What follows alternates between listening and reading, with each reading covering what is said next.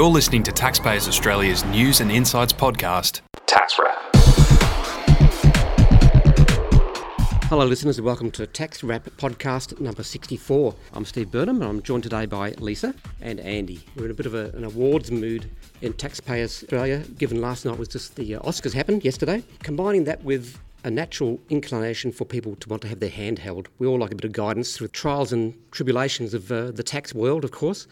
Um, guys, you've come up with some Jim and Dandies, I think, some, some uh, tried and true guidances and rulings from the tax office that deserve an award. Is that right? That's right, Steve. I mean, what we've done is we've noted down probably our five top rulings in the office that we look at consistently and we think that they provide in terms of guidance for the average taxpayer and, and business, of course, very good guidance. And so we've decided to have a look at these five top rulings closely and also a special honourable mention that we'll mention a little bit later on as well. Yeah, Lifetime so, Achievement Award or something like that, Andy, exactly, I think. Exactly, particularly now that we've been in the Oscars have come and gone and, you know, we're in a bit of an awards sort of mood. So I think it's worth visiting some of the rulings that are um, that are quite uh, relevant and right. quite useful.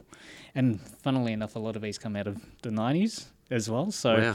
and the first ruling we, we think is uh, worthy of a Guernsey is taxation ruling TR 97 slash 17. So most might not know this one off the top of their head, but it is the one to do with income tax and fringe benefits tax, entertainment by way of food or drink. So it's the meal entertainment ruling. Um, as we were talking about, it's also, we call it here also the Leonardo DiCaprio uh, ruling, mainly because if you anybody who watched Wolf of Wall Street, they would say that there was quite a bit of meal entertainment and other forms of entertainment in that one as well. Yeah, some's are fringe benefits and some are definitely not tax deductible. I think Andy is what we would find from watching that movie. That's correct. Yes. So so I think the important thing with this particular ruling is, and what its strongest feature is, and you'll see it in you know a, a, number of publications as well, particularly our tax summary. We do use it. Is a table which outlines the tax treatment of various items of of meal entertainment.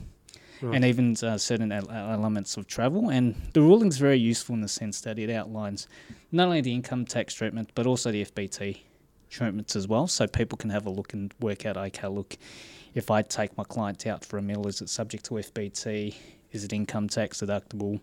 If I go on a trip away uh, overnight, is the meal that I consume uh, deductible, or right. is it is it some form of entertainment? So it goes through a whole raft of uh, different scenarios where you might encounter, you know, the consumption of food and drink. coming up to the fringe benefit tax season, it's um, one that people might be dragging out, I dare say. That's correct, yeah. And the other thing is there's also a lot of good examples in there as well. And that's what we like with tax rulings as well, Andy, isn't it? There's a lot of really good examples. And the five that we've selected are the ones that have got a lot of examples.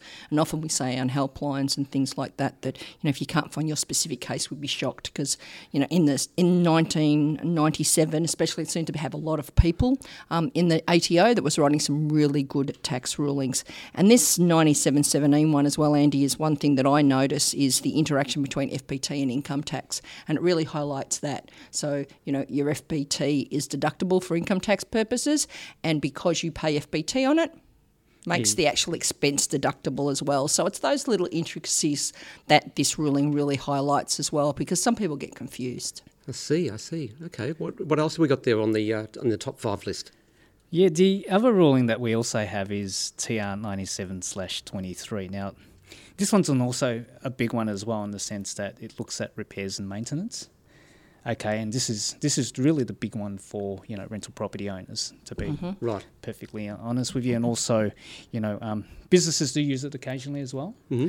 and it basically goes through the definition of repairs, maintenance, and whether it's an improvement. So it goes through all the old uh, case law, you know, um, you know the entirety argument. For example, you do look at you know, for example, Western Suburbs cinema. So if exactly. I so if I replace my entire roof, is that a repair or is that is that an improvement? So there's some of the things that this particular ruling right. goes through, and it goes through it very. Um, it's very specific how they go through it, and it's got some excellent examples again in terms of how ATO looks at those various uh, concepts. So they even look at things such as if I were to replace, you know, a a particular um, item, if I were repairing a house, if I were to put in, you know, a new and improved sort of um, ceiling, for example, yep. and I use better materials, is that deemed to be an improvement or repair. They also look at things such as initial repairs. So, is an initial repair deemed to be deductible, or should I capitalise that? So, all those. That's in, as, when you buy a property, the things that you do first. That's correct. Okay, yeah. okay. What That's was that correct. number again? Sorry, Yeah, that's TR ninety seven twenty three. twenty-three. Okay, and from 1997 again. Exactly. Who, who was doing all these rulings back then? Was there well, some guru. Oh, Well, they're written very, very thoroughly as well, Steve. So it's quite good. And um, the other thing with 9723 is to pick up that uh, we know that the ATO are starting to clamp down on repairs too soon for rental properties. We've been involved in a few discussions with them, so that's probably even more of a highlight. Just make sure you're not claiming your repairs too soon. Right. So you know if your repairs are before the um, your your rental property is getting advertised or you have an intention to get income from it, Yep. uh, you probably need to capitalise those repairs. And one thing I would like to note as well is with some of these rulings, um, given that the ATO's undertaking some changes to its legal database, we've found anyway in our experience, sometimes Googling these particular rulings, they pop up much faster than actually using the ATO legal database. Oh, at exactly. The moment. The, the legal database is really hard. So if you go to um, law.ato.gov.au, that's right, isn't it, Andy? That's And then you go into the um, the search function there, can't find a thing. Really? If you just go into Google and say, you know, TR, what have we got? TR 97 23, then space ATO after it, usually pops up the first time. That's a good good clue. Yeah, Yeah, I mean, at the moment, the ATO is you know refreshing its legal database, so there are a few gremlins, to, to say the least. Yeah, well, it's a big, it'd be a huge database, I'd imagine. yeah, that's Oh, it right. is, and it's it's not that user friendly. There's a lot of issues with it, but we thought, you know, if we just talk about these rulings, these rulings are absolutely fantastic. Yep. You basically can keep them on your desktop if you're environmentally friendly. If not, you can print them out.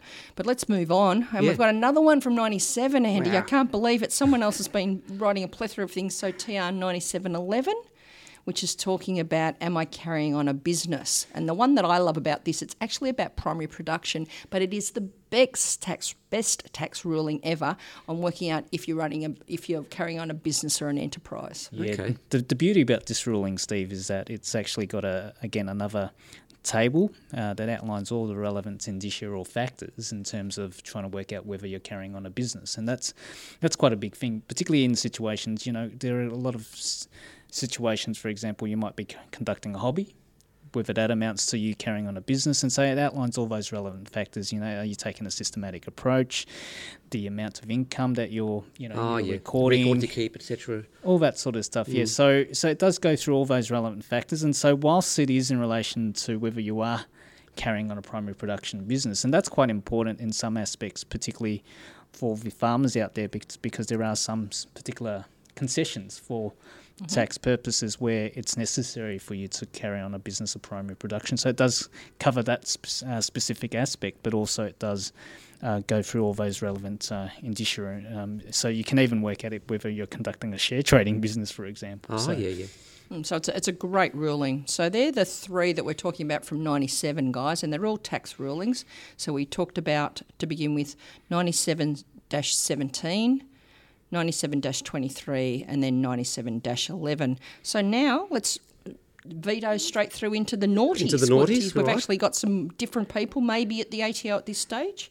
And let's go in order of, of say, tax ruling 2004 4, Andy, which we're talking about one of our favourite things with negative gearing in the press interest deductibility. Yeah, TR 2004 4. Usually, as a general rule, um, if I were to uh, incur costs in relation to deriving my assessable income, um, particularly, for example, if I have a rental property, that would be deductible. Um, there are situations, however, particularly around interest deductibility, where if I whether I've incurred those costs too soon, or if I've incurred those costs after the income earning activities cease. So l- let me give you an example. So let's say I might um, I have eyes on a block of land and I want to develop it into to a motel, for example. Um, when does that interest start becoming deductible? Is it when I've earned my first dollar, or is it at a point a lot earlier than that? And and so this particular ruling looks at you know really old cases, really old authorities, such as Steele's case, which looks at you know when is interest taken to be derived before the income producing activity. And it also looks at cases such as Brown and Jones. So that's that's in the situation where you know I might have sold my business or sold my income producing asset. So the question is, can I still claim interest um, interest costs, particularly if I've you know you know haven't been able to fully pay down my loan after after I've sold that particular asset. So mm-hmm. so those this particular ruling is a very good ruling in terms of looking at those two types yep. of events. And the other thing is it does give an excellent excellent look at um, you know interest deductibility as a general rule in terms of um, you know the purpose test and the use test. So typically interest is deductible if you know I apply it or my purpose is to derive some form of income from or that, attempt to, isn't or it? attempt to from yeah. that from that asset. Have so, the best intention is what we're about. And exactly. what I really love about this ruling as well, it sort of summarises all those cases. So you don't have to go into the case law. It actually gives oh, a ah, really yeah. good summary of all the cases. Because yep. you know that if you think about it, Steve, we've got interest which is deductible under straight 8-1. So therefore, if it's such a general deduction, which is called a general deduction, you've got to go to case law to get good examples. So this is a nice summary of that. Okay. Yeah. This, this sort of thing would come up a lot, I'd imagine. I mean, in your discussions with tax agents, is this one a big or a common occurrence? Absolutely, right. Steve. Yeah, we t- typically refer our members to, to this ruling when we speak to them on the helpline. And so what you, so what Andy's saying is he knows all these like the back of his hands because he's been doing helpline calls for six or seven years. So you know he was the one that rolled, reeled all the numbers off the top of his head That's when right. we were talking about too. things yep. um, today. So the final of the five rulings that we're talking about is MT which is still a tax ruling, but it's a miscellaneous one. Some bright spark in marketing at the ATO must have decided to call it something a bit different. So it's MT 2006 1, and this is one that I've used a lot as well because this is the definition of an enterprise, isn't it, Andy? That's right, yeah. So this particular ruling looks at whether it's necessary for you to apply for an ABN. Oh, ah, yeah. But it has you know a wide range of application. Um, the one that we typically come across and that we refer our members to is particularly to do with you know subdivision of land, and that's a really big one. Whether you know if I subdivide the backyard and I, I sell it at a profit, does that is that deemed to be carrying on an enterprise for GST purposes? And and the beauty with this ruling is that sometimes in the office, what we do as well is we extract you know the implications from that and say, well, does that mean that I've got a profit making intention for income tax purposes? So, so it is a good ruling in the sense of it does provide to some extent some guidance as mm. to making that distinction and and towards the, the back of that ruling there's a n- numerous number of examples where the commissioner considers whether certain sub uh, subdivision activities uh, constitute um, an enterprise for GST purposes or not, or, or the you know the good old phraseology um, mere realization. Yeah, mere realization. Mere realization. Yeah, they love that. It sort of mere realization. Um, and it's 87 pages, Andy. So that's what we go, you know, we say, say look at, you know, um, number 232, you know, clause 232 in the ruling, and, you know, is this your exact example? And then we move on from there. So, that, look, it's, it's, absolutely fantastic. And when I did the, um, the BAS webinar, just a little a few weeks ago as well, Steve. Um, I was referencing this a lot because I reckon this is if you want to know about fundamental um, GST yep. and whether you need to be registered and whether you're conducting an enterprise, especially to claim back your input tax credits. This is your this go. Is this is your go-to. At 87 rule. pages, you'd be sitting up in bed reading the thing. Uh, um, I'd imagine. Uh, that, whatever floats your boat, Steve. yeah, I mean, one of the other things as well is it looks at various other issues like whether there are multiple enterprises and those mm. sorts of things as well. You know, some people might be conducting more than one enterprise from Oh yeah, from yep. from you know yeah. from that one yeah. one ABN. Yeah. So if you're registered, so if Andy's registered for GST and he's carrying on multiple enterprises, yep. all of them have to be subject to GST if he's registered for GST. So that's where people ah. can get it in a bit of a bit of a a bit stuck, if you know what I mean. Okay. So yeah, it's like the good old thing. You only got someone running a fruit shop. Oh, GST free. I can claim all the input tax credits, and then all of a sudden he's running a laundromat. Oh, now it's a bit different. Oh, really? So he's just got to allow for things like that. Now, these do these ever change? I mean, these rulings do they ever get updated or rewritten or uh, some of them get amended um, some of them sort of get thrown out and amalgamated so it basically says whether it's still active or not mm. and the beauty of these rulings is that whatever you do, if you follow these rulings, the commission, the commissioner basically says, "Yep, it's fine." Okay, that's right. You yeah, can rely so on that.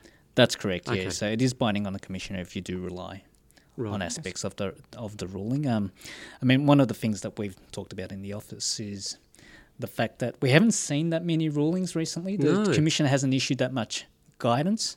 And what we can say about that is, you know, we do know that the ATO is working on a project at the moment to revise or to rewrite some of these rulings as well because some of these rulings are really old and they refer to the old law you know the the 30 some aspects of the 36 act you know Wow. even good old section 51 which was the old section 81 gets a mention in some of these rulings. So they are undertaking a project to our knowledge that um, in terms of rewriting some of these rulings. Um, one of the rulings that we're, we're getting some some feedback or in terms of some con- consultation, for example, is a ruling in relation to website development expenditure. Oh, yeah.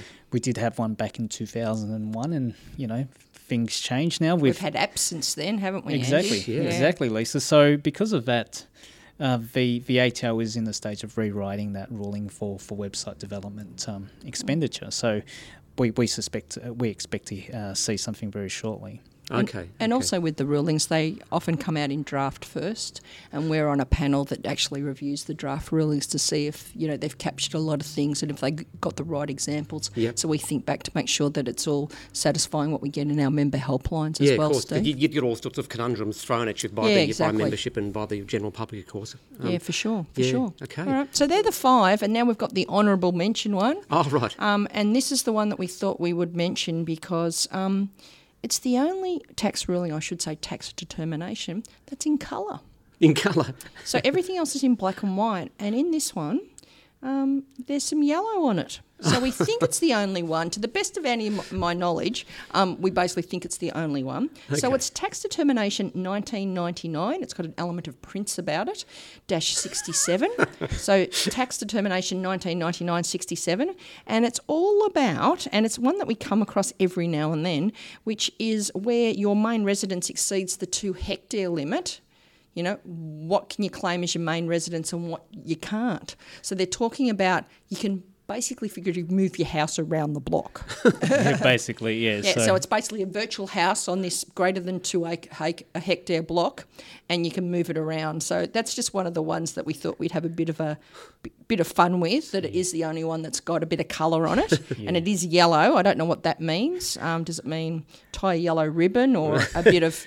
Oh, or I just don't highlight it. yeah, it's got a, it's got an example. That's a highlighter. I think you're dead right, Steve. Yeah, it's got an example in there whereby they they highlight the area of the land to which the you know the taxpayer's chosen to apply the main residence exemption, and in this particular case, Lisa's shown it to me here.